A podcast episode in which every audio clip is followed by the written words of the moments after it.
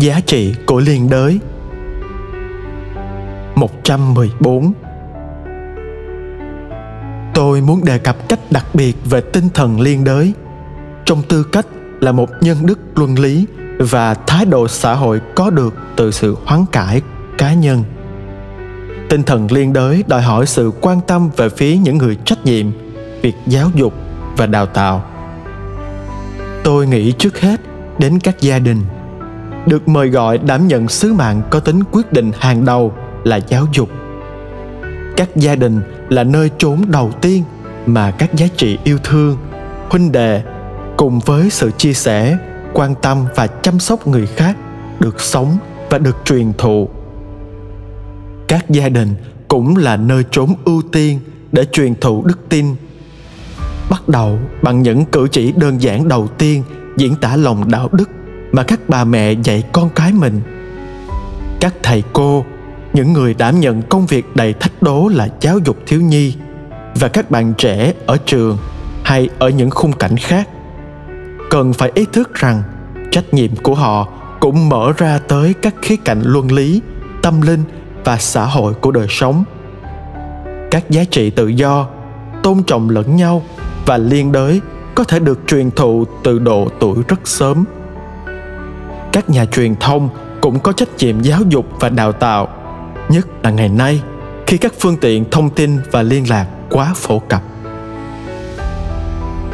115 vào một thời mà mọi sự dường như phân rã và mất tính nhất quán, thật tốt nếu chúng ta nhấn mạnh sự vững chắc. Đến từ ý thức rằng chúng ta trách nhiệm về sự yếu ớt của người khác khi chúng ta phấn đấu xây dựng một tương lai chung sự liên đới, tìm thấy diễn tả cụ thể của nó trong phục vụ. Có thể mang nhiều hình thức trong một cố gắng chăm sóc người khác. Và phục vụ nói chung có nghĩa là quan tâm đến sự trên phên đến những thành viên mong manh của gia đình, xã hội và dân tộc chúng ta. Khi cung ứng sự phục vụ như vậy, các cá nhân học biết gác qua một bên những mong muốn riêng của mình sự theo đuổi quyền lực của mình.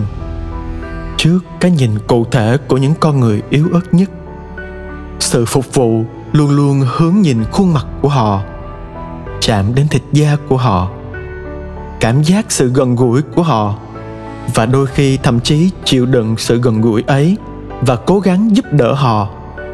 Sự phục vụ không bao giờ có tính ý thức hề, vì chúng ta không phục vụ các ý tưởng. Chúng ta phục vụ những con người.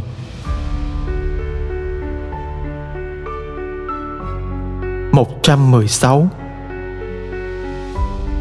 Người nghèo túng thường thực hành một sự liên đới đặc biệt, tồn tại giữa những người nghèo và đau khổ.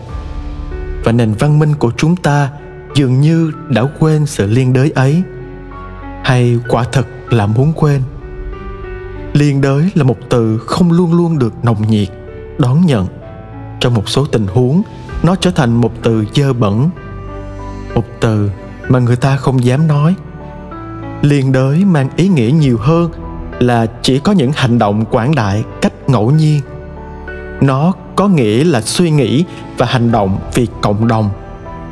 Nó có nghĩa rằng đời sống của mọi người thì ưu tiên hơn sự kiếm chác của một ít người.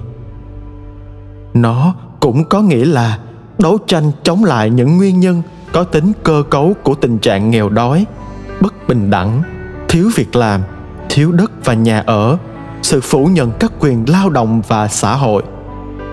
Nó có nghĩa là đương đầu với những hậu quả đầy sức tàn phá của đế quốc tiền bạc. Liên đới được hiểu trong ý nghĩa sâu xa nhất của nó là một cách để làm lịch sử và đây là điều mà các phong trào đại chúng đang làm. 117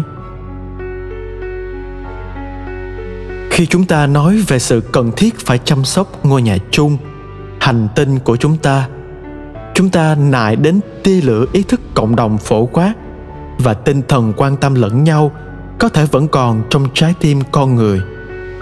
Những người có điều kiện dùng nước dư giả nhưng chọn tiết kiệm nước vì lợi ích của gia đình nhân loại rộng lớn hơn. Đó là những người đã đạt được một cấp độ đạo đức, giúp họ nhìn quá chính mình và nhóm của mình. Thật là nhân bản tuyệt vời. Chúng ta cũng phải có cùng thái độ ấy nếu chúng ta nhìn nhận quyền của tất cả mọi người, ngay cả những người ở rất xa chúng ta.